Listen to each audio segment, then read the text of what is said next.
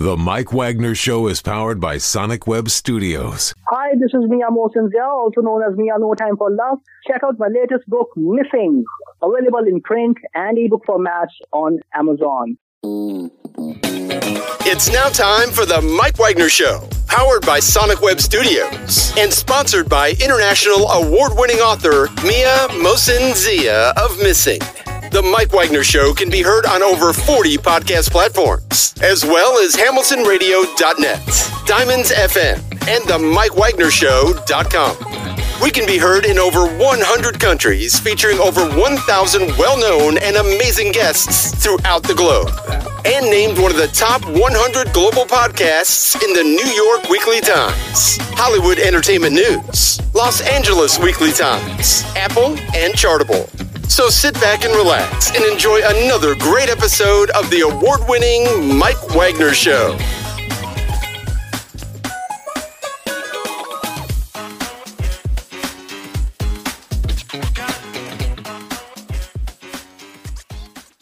Hey everybody, it's Mike from the Mike Wagner Show, powered by SonicWeb Studios. Visit online at sonicwebstudios.com for any needs and brought to you by official sponsor of the Mike Wagner Show, international warring author Mia Mohsen Zia Missing, available on Amazon and paperback and ebook.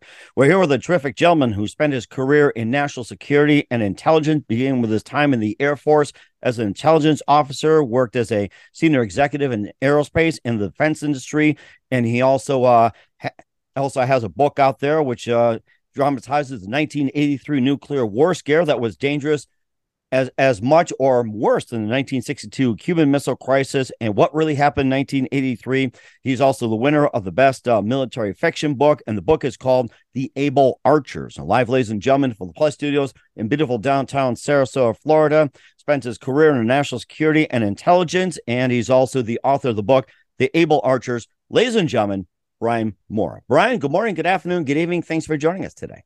Uh, well, it's my pleasure. Great to be with you, Mike. It's a real, real honor to be with you. Well, it's great to have you on board as well, too, Brian. You spent your career in national security and intelligence, beginning with your time in the Air Force as an intelligence officer. You worked in this in the um, senior executive in aerospace in the defense industry, and uh, you'll also have a book that uh, dramatizes 1983 um, nuclear war scare that uh, which was dangerous as the uh, 1962 Cuban Missile Crisis and what really happened in 83. We'll, we'll ask that. Your book was the winner of the best military fiction, and you have a book that's called The Able Archers. And before getting all that, uh, Brian, tell us how I first got started. How the book first got started? Yeah. Uh, well, well, well, let's talk. Uh, before we get to the book, let's talk about okay. how you got started in the business. So oh, okay. let's go all the way back. Okay, very good. Uh, well, I think uh, when I was in high school, I developed an interest in uh, international relations and uh, uh made a, I guess, a decision that uh, I was going to try to get into either the intelligence business or foreign policy. And uh, and when I was in college, I studied. I was a history major, but I focused on Russian history, and I guess these days I'd probably be called a Russian studies major. I also also studied um, Russian language, uh, but I also took a lot of East Asian history, and uh, so those were kind of my specialty areas academically. And um, I uh, got into the intelligence business, as you said, through the Air Force. Uh, I was not really intending to go into the Air Force. I had gone through the whole CIA selection process and and actually was selected um, by them, but uh, my entry was delayed along with the rest of the people that year because of uh, budget cuts and other other issues, I guess, internal to the agency. And so I wanted to get working and I wanted to get started. And some CIA officers encouraged me to go into the military and become an intelligence officer. And uh, the only service I really considered seriously was the Air Force. Um, and so I I was fortunate enough to get into officers training school in the Air Force and went through their intel training and uh, intel training with some of the other three letter agencies. And uh, uh, that's how I got started in business. Mm-hmm. And what got you first interested in uh, studying Russian? Well, it was during the Cold War. I graduated from high school in 1974, which dates me, I guess. And mm-hmm. um, uh, I in those days, I think the the most interesting, at least to me, foreign policy challenge that the United States faced was that of the Soviet Union and the communist bloc, and uh, uh, it just intrigued me. And I was I had always I was intrigued with Russian literature and, and Russian culture and and so forth. So it, it just seemed like a natural thing for me to do. It was a something I, I was deeply interested in, so it made it easy to study mm-hmm. and, and, and, certainly did. And uh, do you remember some of the Russian phrases? And uh, what are some of your favorite Russian phrases?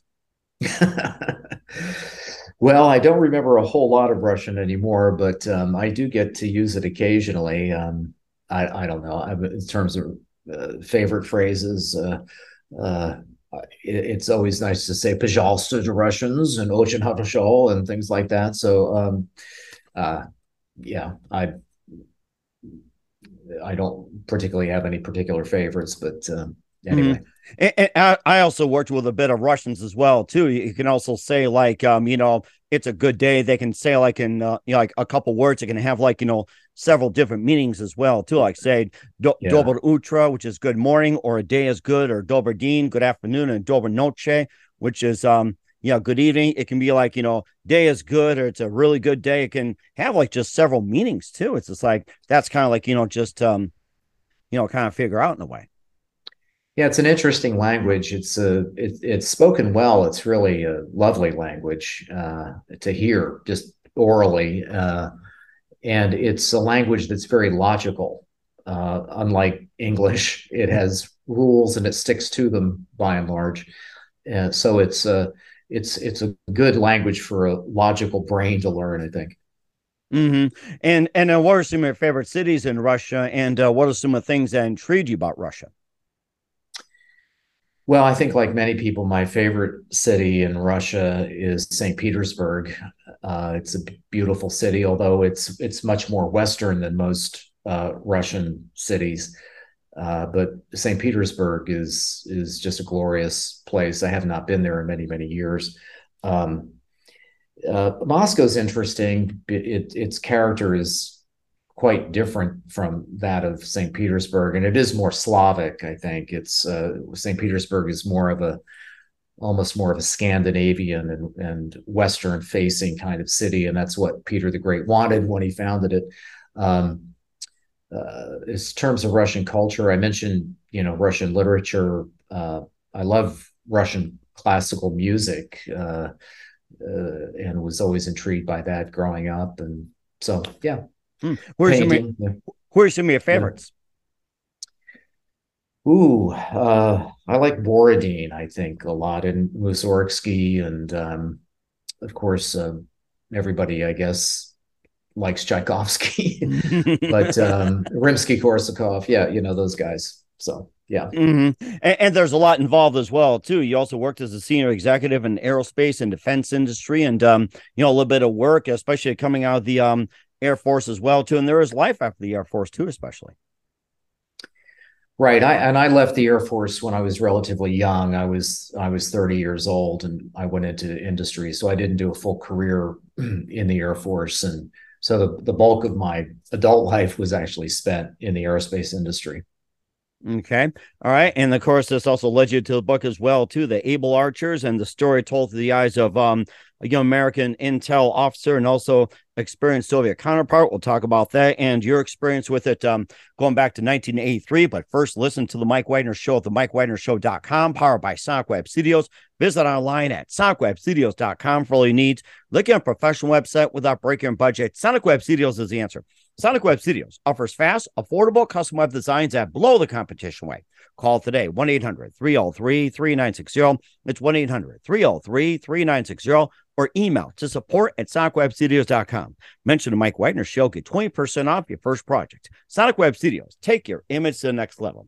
Also, time to give official shout out to our official sponsor of the Mike Wagner Show, international warring author Mia Molson-Zia. If you love fast paced mysteries, you'll love Missing by Mia Molson-Zia, available on Amazon and paperback and ebook.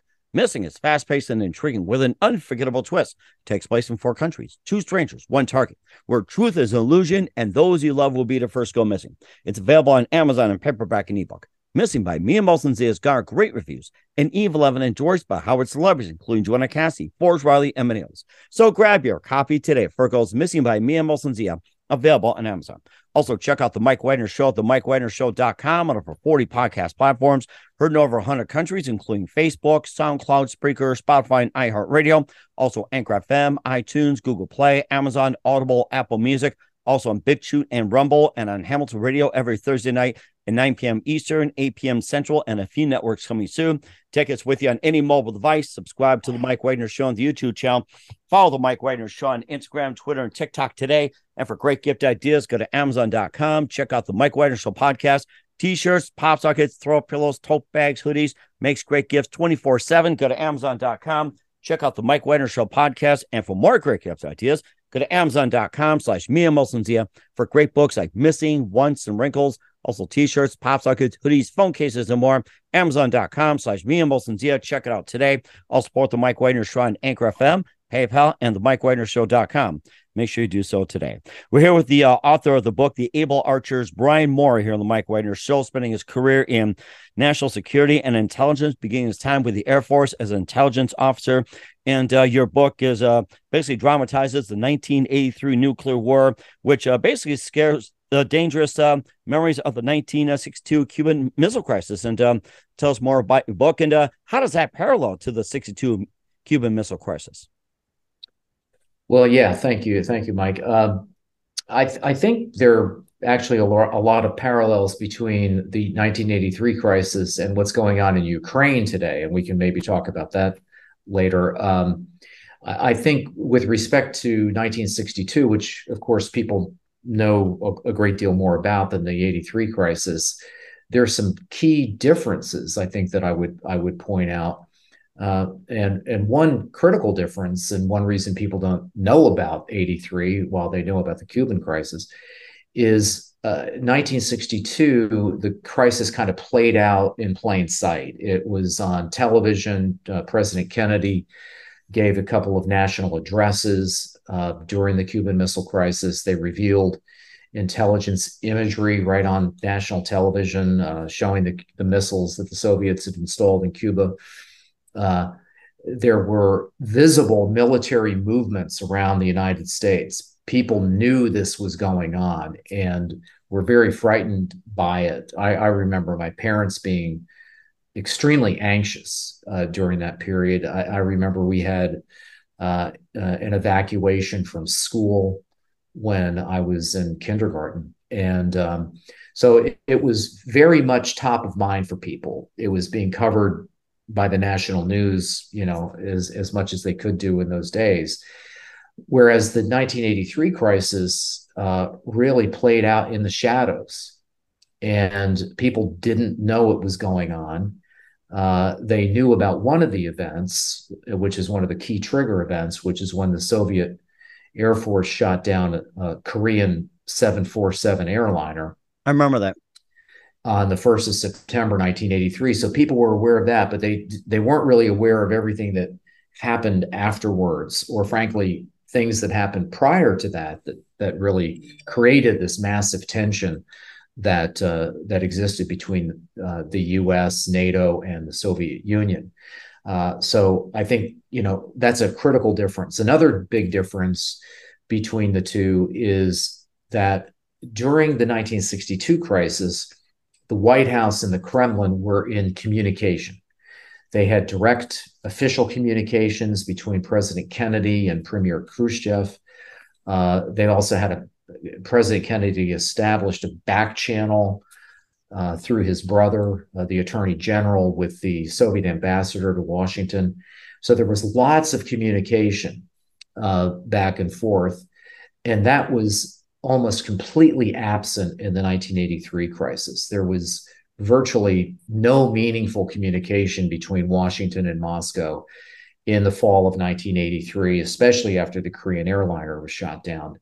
Uh, and so each side really didn't understand the other, and it really didn't understand the motivations. There were there was uh, all kinds of ample opportunity for miscalculation in 1983 certainly there was room for that in 1962, but the fact that they were communicating so often and openly uh, tended to mitigate that. Whereas in 1983, uh, we were like two boxers who were blindfolded swinging at each other in the ring. Mm-hmm. Uh, and so I think those are two key differences the lack of communication in 83 and the fact that it played out in the shadows in 83 as opposed to 62 and and then a third uh, major difference is that the nuclear arsenals that the Soviet Union and the United States maintained in 1983 dwarfed those of 1962. And so, had there been a nuclear war in 1983, it could have been a human extinction event. Whereas in 62, it would have been really bad, but it wouldn't have wiped out humanity. So mm-hmm. those are some of the some of the differences between the two the two crisis periods. What do you think caused lack of communication back in 83 between the two countries? Well, I think it it started really uh, really probably with President Reagan being elected and becoming uh, president of the United States. There wasn't a lot of communication, frankly, prior to that in the last year or so of the Carter administration. Uh, and so, why would that be? It really was because the Soviets invaded Afghanistan in December of 1979 which really put the final nail in the coffin of the period of detente or the easing of tensions between the United States and the Soviet Union, which had, which had played out during the 1970s. So even the Carter administration and the Kremlin weren't really talking very much in that last year of the Carter of Carter administration. Then when when uh, Reagan becomes president and is inaugurated in 1981, the Soviets viewed him with great suspicion and hostility. Mm. And and he viewed them with great suspicion and, and, hostility. So, so it's kind of like two boxers kind of going at. it. So it's like, you know, kind of a little cat and mouse chess match and everything like that. So and and there were other reasons there were other reasons for tensions the war in afghanistan the soviet war in afghanistan the fact that the soviets were modernizing their nuclear forces in Europe and in the Western Soviet Union, uh, kind of tilting the balance of nuclear power in the European theater. NATO was extremely concerned about that. And NATO, under the Carter administration, had agreed to deploy a new generation of American made nuclear weapons to Europe in 1983. Uh, so that all that happened during the Reagan uh, presidency. In May of 1981, uh, the leader of the Soviet Union, who was laying Leonid Brezhnev at that time, approved a plan that was presented to him by the chairman of the KGB, a guy named Yuri Andropov. And that plan was to create the largest intelligence collection effort the Soviet Union embarked on during the whole Cold War. And it was really Yuri Andropov's baby and it was called Operation Ryan. And Ryan is a Russian acronym that stands for nuclear rocket attack. Mm. And and this whole operation, which was both KGB and Soviet military intelligence (GRU) all over the world, was designed to collect intelligence that would support the notion that the United States was planning a nuclear first strike on the Soviet Union. So, in, in a sense, what Andropov did was he started with a premise, which was he believed the United States was planning a nuclear first strike. He sent the whole intelligence community of the Soviet Union off to find evidence that this was, in fact, going to happen. Mm-hmm. And and then in the so that was in 81 just shortly after reagan became president uh, in early 1983, and 1983 is is the year that the Able Archers uh, focuses on. And many people, by the way, have called 1983 the most dangerous year in human history. March of 1983, President Reagan gave two major speeches. Um, one on the 8th of March, which became known as his Evil Empire speech. Mm-hmm in which he called the Soviet Union the focus of evil in the modern world and an evil empire. Well, that didn't exactly endear him to the leadership in the Kremlin. It made them even more paranoid and it convinced them that yeah, Reagan really is our enemy. He's probably planning a nuclear first strike against us. And then the coup de grace was just a, a few weeks later, still in March of 1983.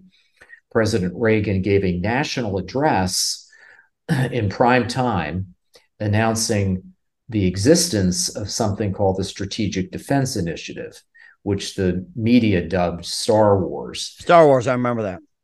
And the Strategic Defense Initiative was Reagan's plan to create a nuclear shield, essentially, around the United States and its allies so that we could protect the US and allies from a, a Soviet nuclear attack. Well, the Soviets viewed that as, oh my God, they're going to build this, this strategic defense initiative, this shield, they can hide behind it they can they the united states can launch a first strike on the soviet union and then sit back and and negate our counterstrike because they'll have this defensive shield mm-hmm. so this completely panicked the kremlin the notion that the united states was going to embark on this this effort and it further reinforced their view that well uh, the United States must be planning a nuclear strike. The other point about early 1983 is that the new leader of the Soviet Union is the aforementioned Yuri Andropov, who had been KGB chairman for many years. He succeeded Leonid Brezhnev, who died in November of 1982. So you now have kind of the chief paranoid guy in charge in in the Kremlin, and uh, and he views President Reagan um, with out and out hostility and and with alarm uh, and uh, and so on. And uh, uh, moreover, in late March of 1983, just after Reagan gave his Star Wars speech, uh, the U.S. Navy conducted its largest fleet exercise in the Pacific since World War II. Mm-hmm. And the reason that upset the Soviets so much, and it did, was that it went up into the Sea of Okhotsk, which is this almost inland sea, as they view it, of the Soviet Union in the North Pacific. And uh, it was a highly provocative exercise. And it was one that embarrassed the Soviets because they lost track of this massive fleet and there was an episode or an incident at the end of the exercise which which I can describe for you in a minute um, that really again alarmed them so there were lots of things going on both rhetorically and from a military provocation standpoint that heightened these tensions between the two sides to really a fever pitch in 1983 and, and which side uh, sounded off the uh, false alarm that really hit its uh, high peak before, um, after months and months of interrogation, said that um, okay, it was it was false, it was a mistake, and all that. Uh, are are you referring to the Colonel Petrov incident, the the ICBM false alarm? That that might that, that might have been it being tied to uh, what happened in '83. Yeah. Well, there there as I suggested there were a series of incidents, and I talk about these in the Able Archers. And the Able Archers is a it's a, an historical novel. It's a dramatization of these events, and I decided to write a novel instead of a uh, a nonfiction book. Uh, frankly, because I wanted more people to read it. mm-hmm. I wanted more people to to learn about the 83 crisis than might otherwise do so.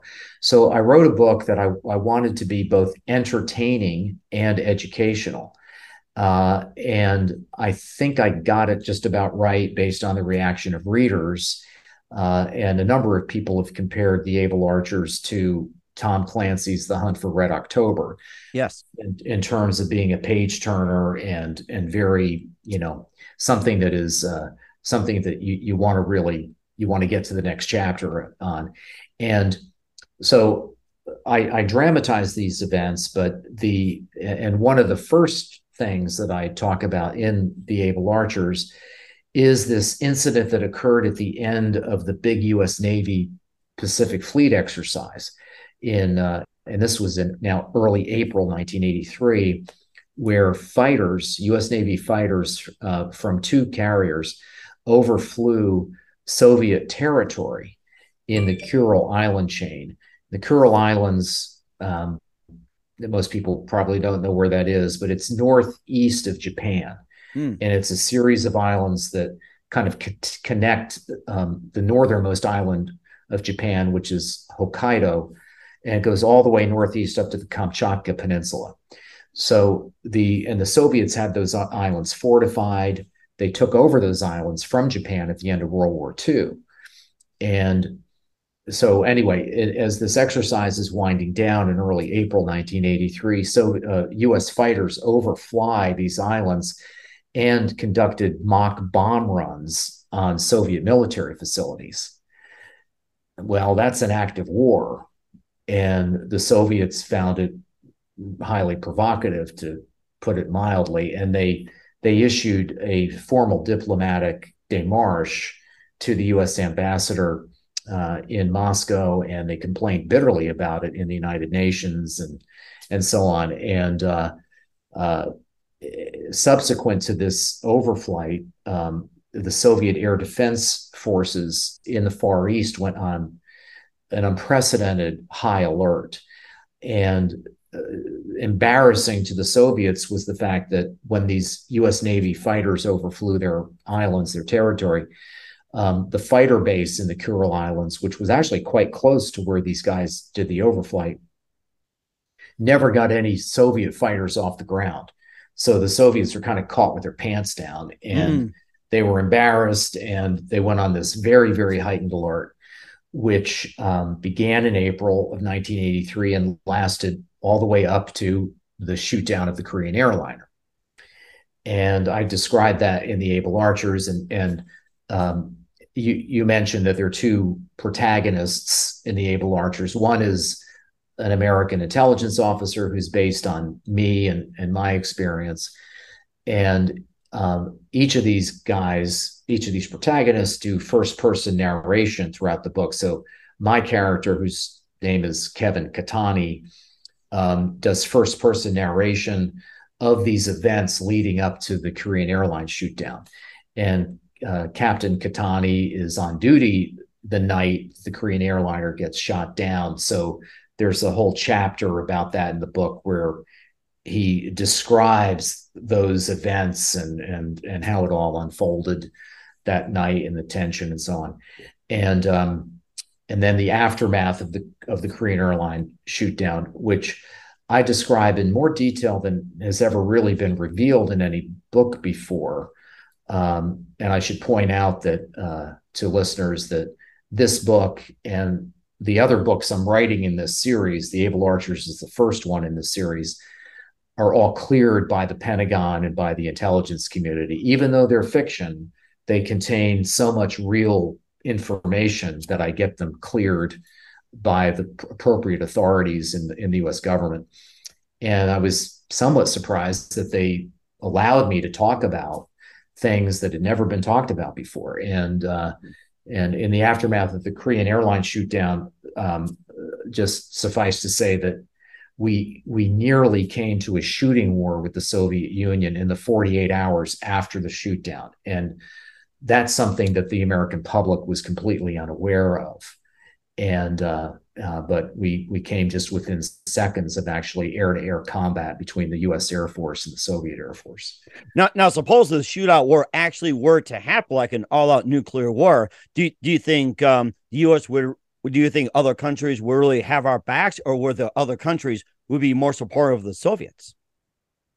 Well, I think in, in that in that era in 1983 the nato alliance and the other allies like japan um, were squarely in the us's court and corner um, if there had been a general nuclear exchange it would have affected everybody in the world and as i said earlier it, it might have even caused a human extinction event so everybody unfortunately was going to be affected had there been an all-out thermonuclear war Mm-hmm. And and also part of the story is also told through your counterpart, uh, who's an experienced uh, Soviet counterpart, and um, maybe just a bit about that and what he saw. It's like, you know, was it similar, different? You know, how vastly different, how similar or parallel or anything like that? You give your Kevin the, his side of the story and the Soviet counterpart his side of the story, how parallel or how different.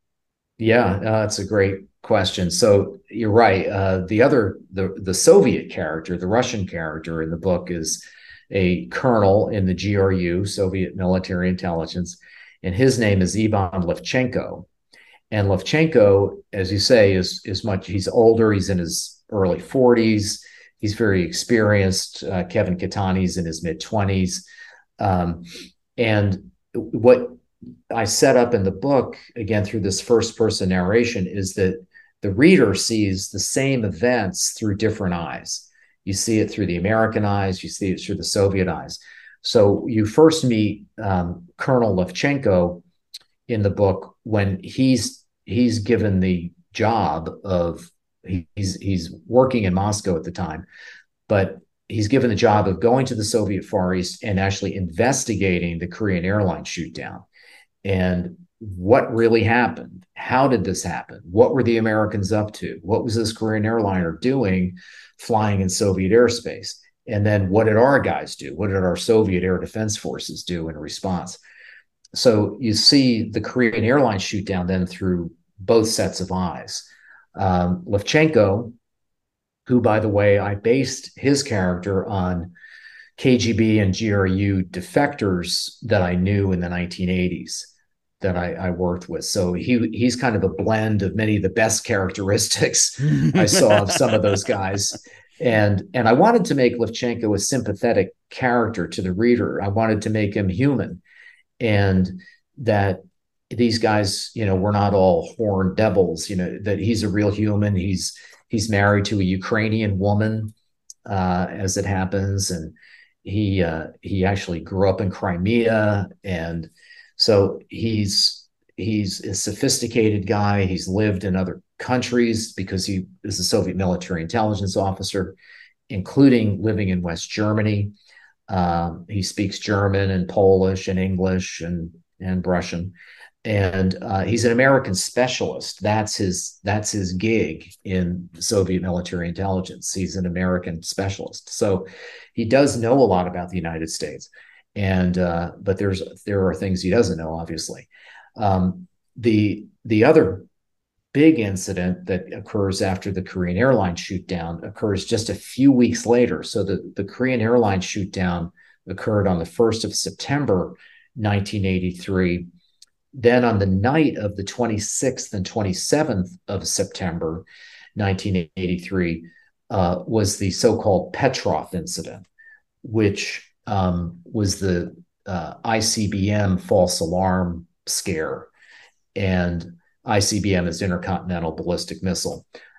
And I I have Levchenko in the room with Petrov on the night that these events unfold, and the backstory there is I have uh, Levchenko be a, a, an Air Force Academy classmate of Petrov. In any event, uh, Lieutenant Colonel Stanislav Petrov was a real person. And he really was on duty at the Soviet's National Missile Defense Center the night of the 26th, 27th of September. And he wasn't supposed to be on duty that night. He was subbing for a sick colleague. Mm. And and he was not normally a watch officer. He was he was more of an engineer scientist officer. He was in charge of signal processing for the sensors, including satellite sensors that collected missile launch data. So anyway, he's he's there, but he turns out to be the right man at the right place at the right time. And uh, and shortly after midnight on the 27th of September, the missile warning satellites that he was so intimately familiar with, the Soviet missile warning satellites, begin to report ICBM launches from Grand Forks Air Force Base in North Dakota. Huh, interesting. And they come in several waves. And so he has about 20 minutes to decide what to do and whether these are false alarms or they're real missile strikes. And if they're mis- real missile strikes, if that's his judgment, then the Soviet leadership needs to retaliate. They need, and remember, this is in the context of Operation Ryan, where the Soviet Kremlin leadership is expecting a, a nuclear first strike from the United States. Mm-hmm. So is this it? You know, and um, but Petrov again uh, was an expert in these signals coming from the satellites.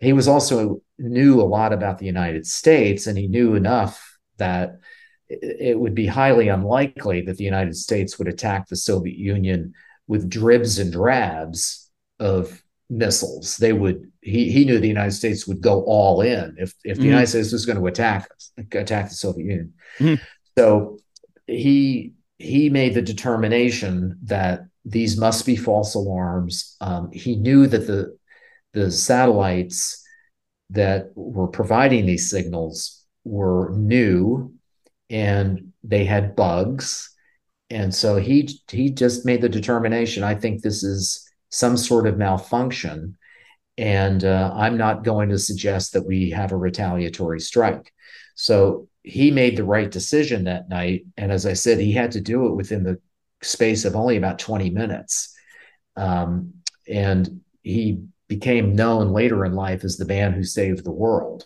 mm. um, because of that decision that night and we in the West were completely ignorant of this event. We didn't know this happened until the late 1990s, um, when one of Petrov's superior officers wrote a memoir in which he had a chapter called The Man Who Saved the World.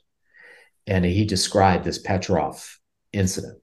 So, um, unfortunately for Colonel Petrov, he was uh, not rewarded by the Soviet Union for this good decision making. He was punished for not following procedures and protocols, and his career was destroyed. And oh, that's uh, sad.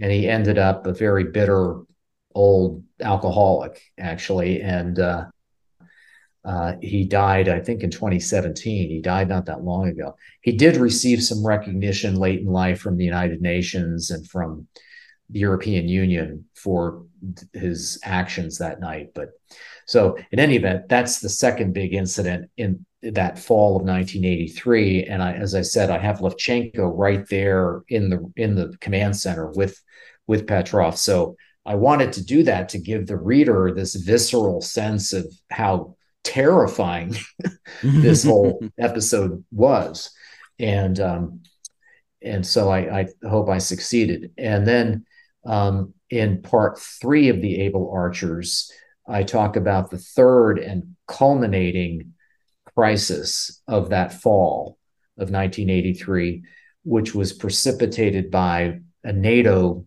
nuclear war exercise called Able Archer 83. Uh, and I, obviously, I drew the name of the Able Archers from the exercise Able Archer.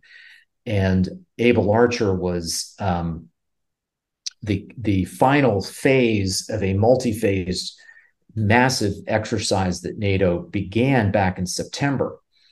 Um, and it went through conventional war, chemical war, all the way up to nuclear war. And the final phase was the Able Archer exercise.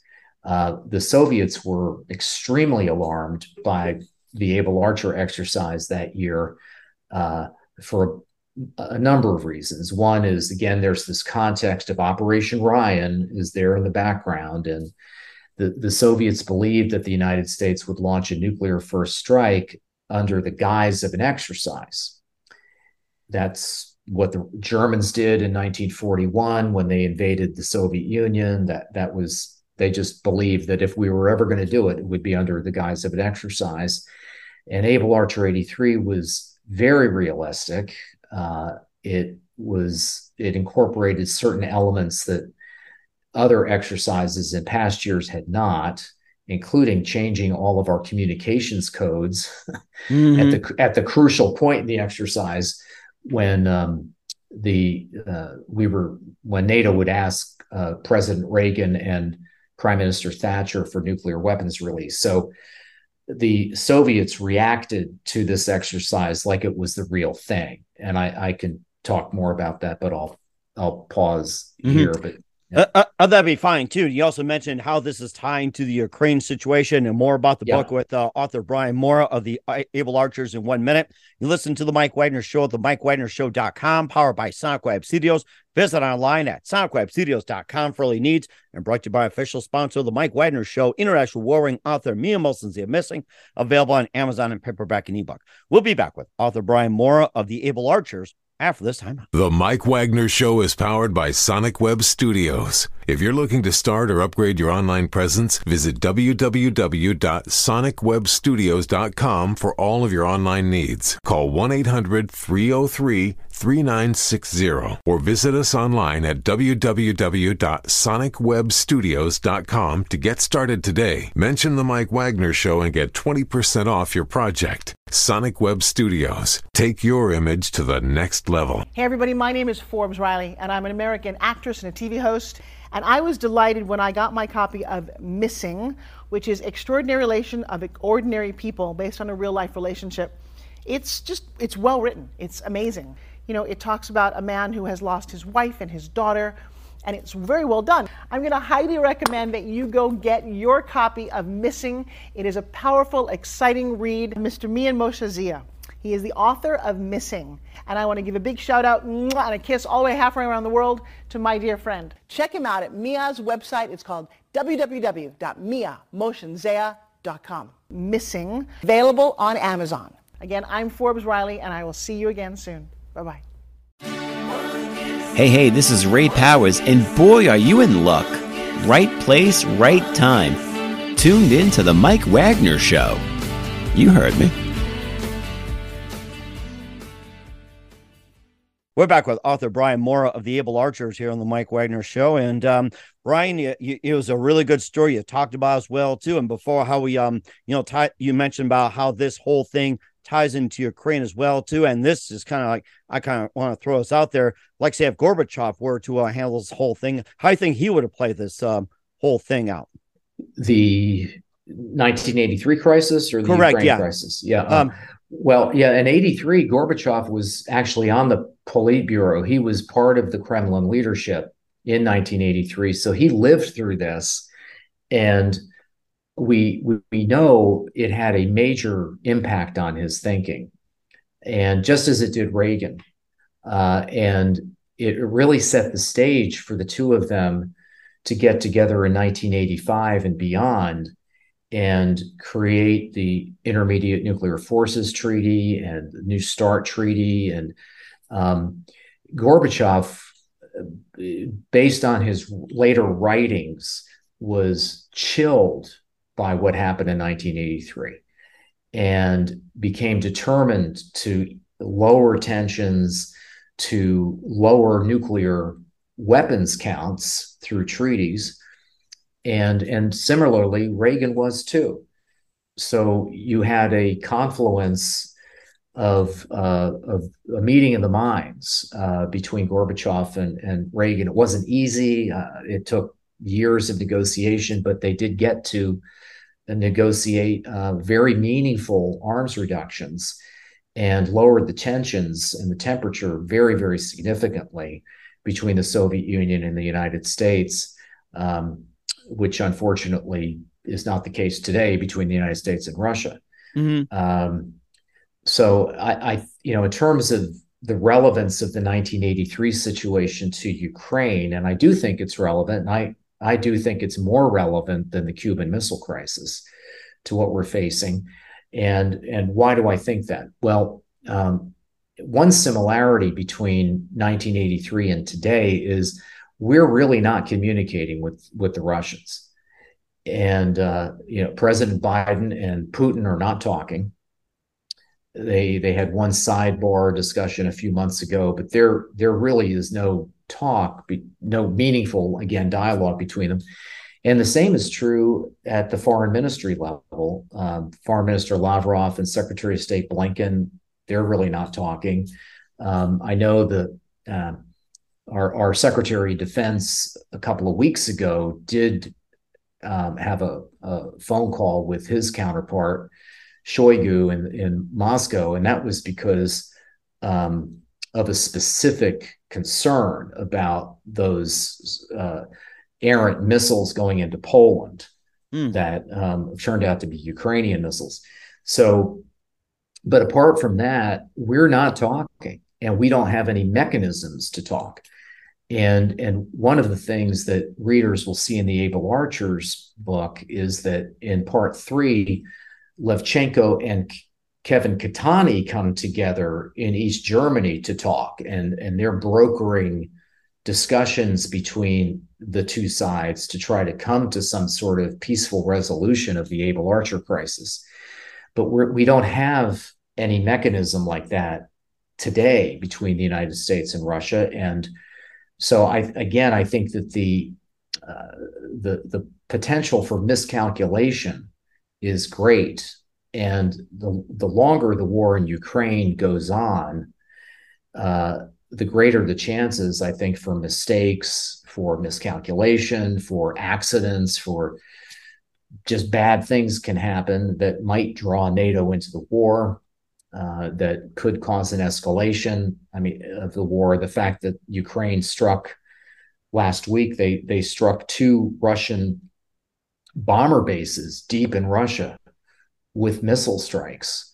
Um, that could that could cause an escalation. You know, we don't really know how the Russians are going to respond to that at the end of the day. So I think that those are some of the similarities between 83 and today. There's a lack of communication and there's the potential for um, a lot of miscalculation and accidents, and bad things can happen even if they're unintentional.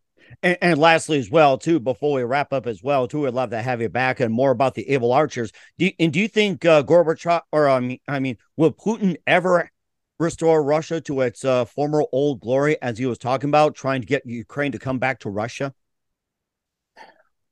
Well, I think that Putin has been chastened, I think, by the, the failure of the Russian army um, to achieve its objectives this year.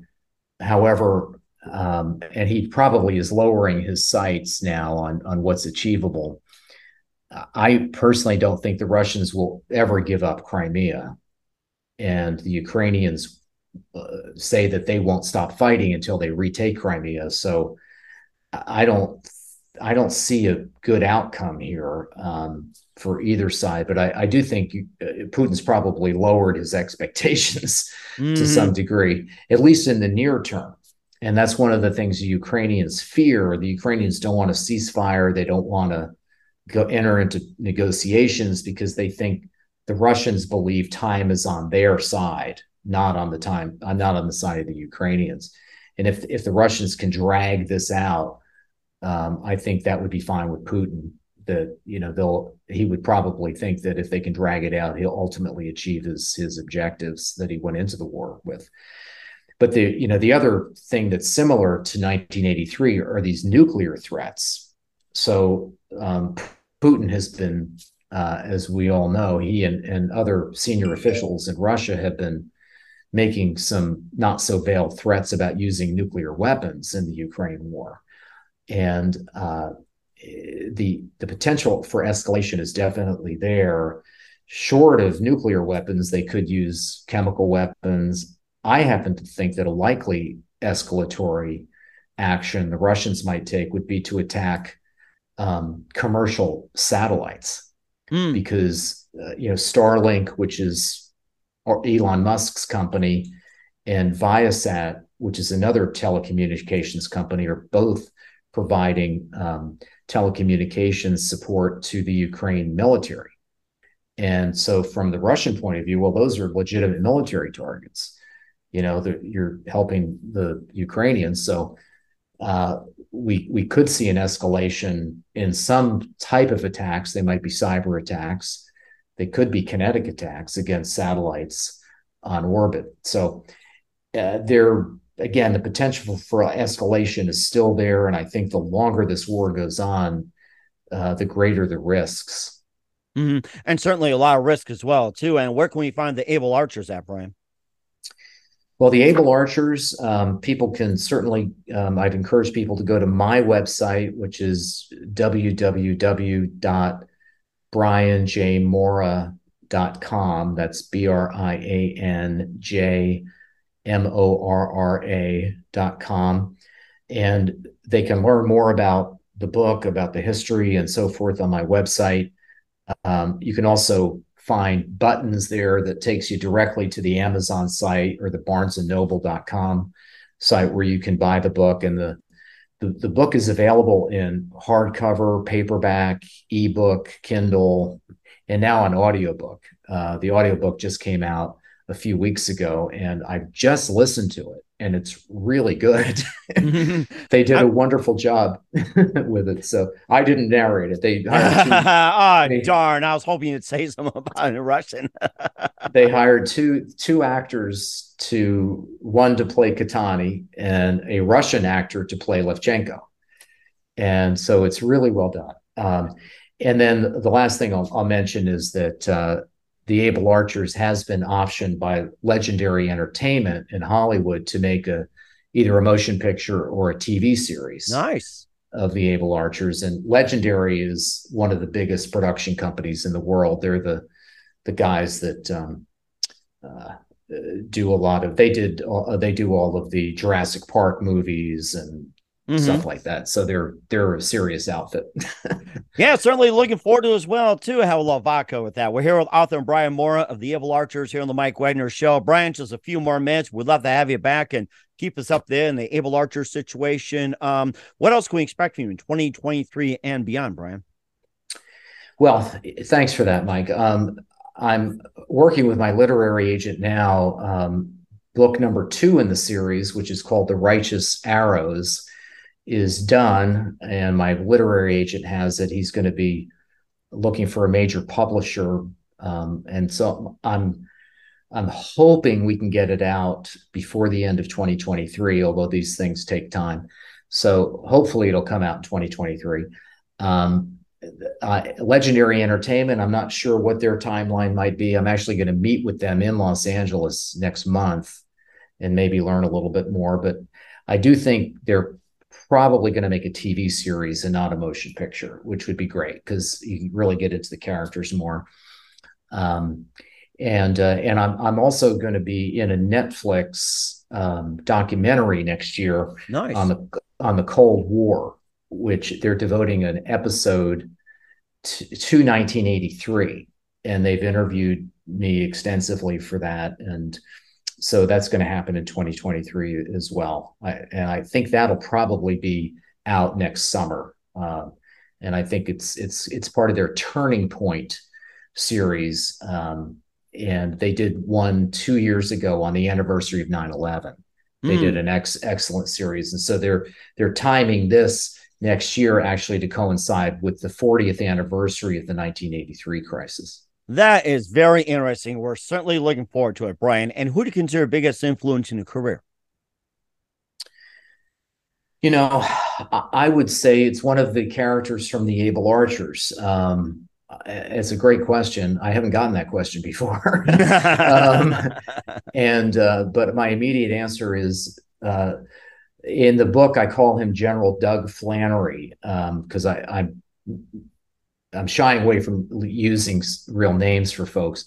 Um, but his real name was uh, General Charles L. Donnelly Jr., and he was my boss in Japan. He was the guy that kept us out of World War III in the days right after the Korean airline shoot down. Mm-hmm. Um, and he was promoted to four star general after that and was the commander of all the NATO air forces afterwards. And he was a very he was a real mentor to me, and um, and I, I I was very close to him up until the time that he passed away. That is certainly interesting, very amazing. And what's the best advice you can give to anybody at this point? Well, um, follow your passion and work hard. I think I think that's really simple. I like that. I like that. We're author Brian Morra of The Able Archers here on the Mike Wagner Show. Brian, a very big thank you for your time. Learned a lot from you. Been absolutely fantastic. Looking forward to having again soon. Keep us up to date. Keep in touch. Love to have you back. Once again, what's your website? How do people contact you? Where can people purchase or check out your book? Yeah, again, uh, www.brianjmorra.com. Um, and there's actually a link there, I think, to my uh, email, my author's email as well. And you can sign up for my newsletter there, which I, I bring out every month, and that keeps people up to date. And it's just one page, so it's not a lot of reading. Um, the uh, as I said, you can also go directly to Amazon if you want to to order the book or BarnesandNoble.com we will certainly check that out. Once again, to Brian, very big thank you for your time. You've been absolutely amazing. Looking forward to having you again soon. Keep us up to date. Keep in touch. Love having you back. We wish all the best. And Brian, you definitely have a great future have you. Thank you, Mike. Thanks very much for your generosity of your time. The Mike Wagner Show is powered by Sonic Web Studios. If you're looking to start or upgrade your online presence, visit www.sonicwebstudios.com for all of your online needs. Call 1 800 303 3960 or visit us online at www.sonicwebstudios.com to get started today. Mention the Mike Wagner Show and get 20% off your project. Sonic Web Studios. Take your image to the next level. Hey, everybody, my name is Forbes Riley, and I'm an American actress and a TV host. And I was delighted when I got my copy of Missing, which is Extraordinary Relation of Ordinary People based on a real life relationship. It's just, it's well written. It's amazing. You know, it talks about a man who has lost his wife and his daughter, and it's very well done. I'm going to highly recommend that you go get your copy of Missing. It is a powerful, exciting read. Mr. Mian Moshe Zia. He is the author of Missing. And I want to give a big shout out and a kiss all the way halfway around the world to my dear friend. Check him out at Mia's website. It's called www.miamotionsea.com. Missing, available on Amazon. Again, I'm Forbes Riley, and I will see you again soon. Bye bye.